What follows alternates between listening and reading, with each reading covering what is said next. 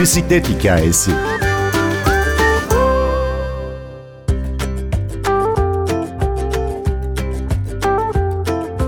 Bir bisiklet hikayesinin bugünkü konuğu Pedal Beygiri isimli blogunda bisiklet severlerle maceralarını paylaşan Hakan Kayışlıgil.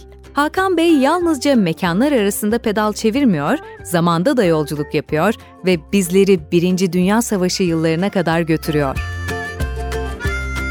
Bizler bisiklet turuna çıktığımız zaman o gittiğimiz ülkelere veya şehirlere veya kasabalara ve oradaki insanlara dokunuruz. Dokunmamızın sebebini de şöyle açıklayabilirim. Bisiklet insanın algı hızında ilerler. Yani siz bir arabada ya da bir toplu taşımada 30 kilometrenin saatte 30 kilometrenin üstünde yol almaya başladığınızda algınız kapanır.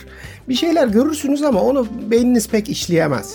Bu nedenle bisikletle seyahat ederken çok düşük süratlerde o doğayı, tabiatı, o insanları, o insanların e, size bakışını, sizlere gösterdikleri yakınlığı tam manasıyla hissediyorsunuz. Bugün bir Ermenistan'da ben pedal bastım, yol aldım.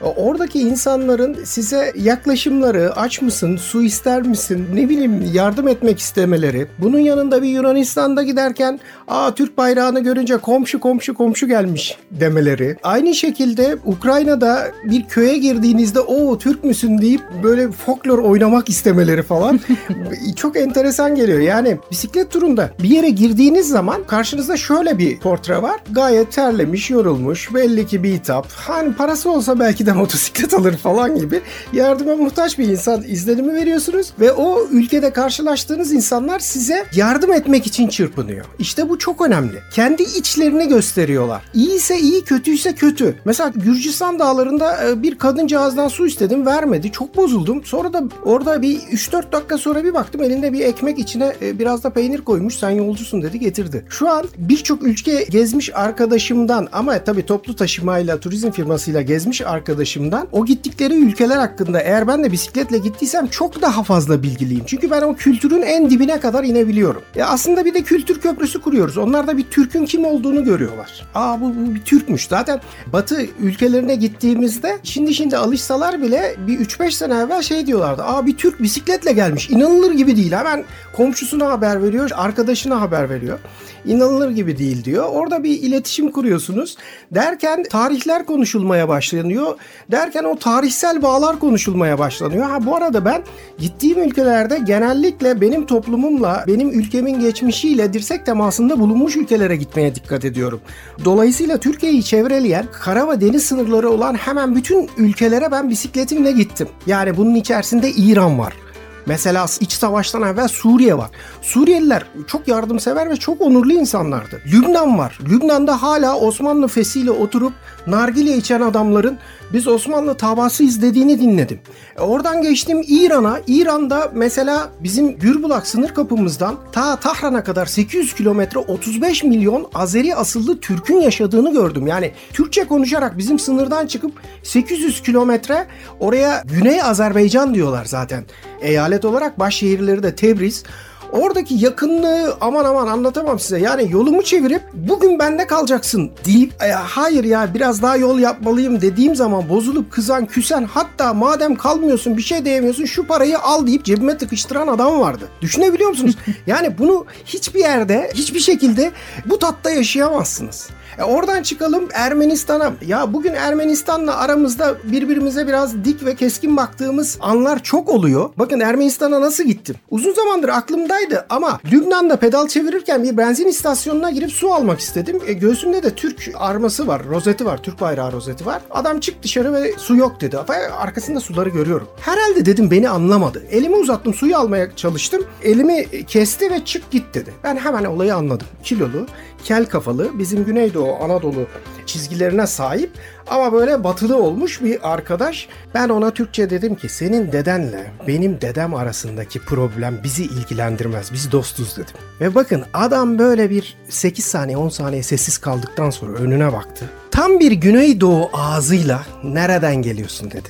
Türkiye'den geliyorum dedi. İstanbul'dan. Ben de dedim Malatyalıyım dedi. Bakın ama bunu Malatya şivesiyle, Güneydoğu şivesiyle söylüyor. 5 dakika evvel beni su vermeyip gönderecek adam Karısına telefon açtı. Hele ağır misafirimiz var dedi. Yok ağır misafiriniz yok ben yol gideceğim. O suyu bize parasız verdi. Oradan ben Beyrut'a pedalladım. Telefonunu falan verdi. Yolda bir şey olursa mutlaka beni ara. Lafın arasında da şunu söyledi.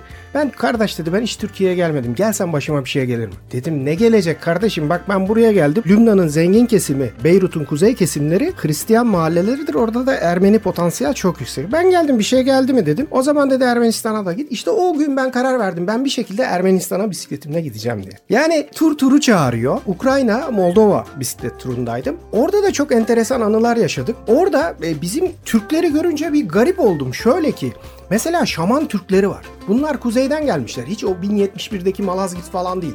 Daha kuzeyden gitmişler oraya. Şamanizmi ta Benelux ülkelerine kadar taşımışlar. Oradaki mezar taşları ağaç kütüğünden yontulu. O şamanlar aşağı iniyorsunuz iniyorsunuz. Ukrayna'da Karayi Türklerine dönüyor. Karayi Türkleri de Musevi Türkler bunlar da Hazar kıyısından sürülüp gelinmiş Stalin zamanında. Karayi Türklerinde de zaten mesela bizim bugünkü Karaköy var ya o Karayi köy aslında. Tabi Fatih aldıktan sonra e, bir zaman sonra imparatorluk başşehri yapacak diye bütün dinlerden, bütün şeylerden, Türklerden insanları toplamaya, bütün insanlardan daha doğrusu e, kavimleri İstanbul'a toplarsan burası imparatorluk başşehri olur demiş ve Karayi Türklerini de getirip Karaköy'e yerleştirmiş. Karayi Türkleri oradan gelir. Ben son araştırmamda 85 tane falan kaldığını söylüyor. Bunlar Musevi Türkler fakat çok enteresandır. Orta Asya'da şaman inancından gelen hani bizim Müslümanlığa da geçmiş ölünün 40'ı 7'si falan falan, Mevlüt falan şunlar bunlar vardır ya. Onlarda da var. Dolayısıyla onlar İsrail'de Yahudi de kabul edilmiyor bir taraftan. Şimdi Karayi Türklerini de Ukrayna'da gördükten sonra çok heyecan verici bir yere gittim. Galicia cephesi. Bir tane yön bulma cihazım vardı GPS.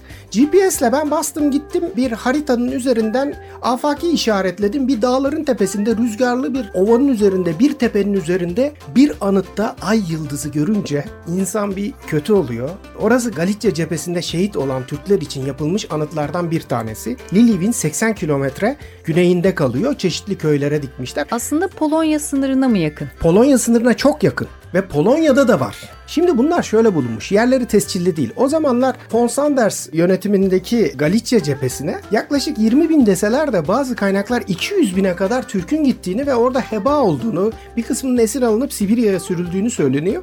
Bunlar da bu anıtlar da şöyle dikilmiş. Tarla sürerken, şu yaparken, bu yaparken toplu mezarlar bulunmuş orada ve üzerindeki üniformalardan bunların Türk olduğu, botlarından gerçi botları bile yok garibanların da hani bir şekilde bunların Osmanlı askerliği olduğu tescil edilmiş. İki ülke arasında yapılan anlaşmalar doğrultusunda Ukrayna Türkiye Ukrayna Liliv'in aşağısına doğru araları böyle 40'ar 50 50'şer kilometre mesafede 6 tane anıt dikmişler. Gidiyorsunuz üstünde ay yıldızı, yerde ay yıldızlı mezar taşları. Göreceksiniz böyle rüzgarlı bir tepe düşünün. Hissediyorsunuz bunları. Tekrar tüylerimiz diken diken oluyor. Bisikletimi dayadım o anıta. Oturdum internetten bir güzel okudum. İşte Alman arşivleri Alman yönetiminde olduğu için Osmanlı Genelkurmayı o zamanlar bir süre sonra bütün bu kayıtları almış götürmüş. Bisiklete başlamak isteyen, bisikletle e, yol almak isteyen isteyen arkadaşlara önerim şudur. Bakın e, vücudunuzla bir iş yaptığınız zaman hele de bu böyle e, bisiklet gibi ağır olabilecek bir sporsa vücudunuz kendisini onarmak için bir hormon salgılıyormuş. Geçen doktor arkadaşımla konuştuk. Serotonin. Bu serotonin mutluluk veriyor. Biz bisikletin selesine ya da gidonuna aşık değiliz.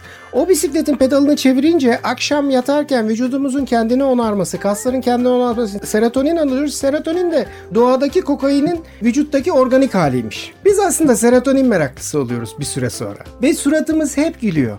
Bir bisikletçi en zor anında bile tebessüm edebilir. Hayattan hafif sıkıldım ya diyen adamı yani nasıl olursa olsun tekerleği dönen bir bisikletin üstüne çıksın bir 20 dakika binsin hiçbir şey kalmaz.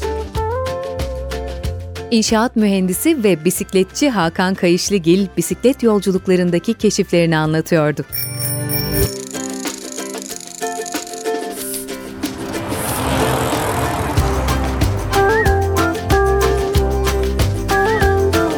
Bir bisiklet hikayesi.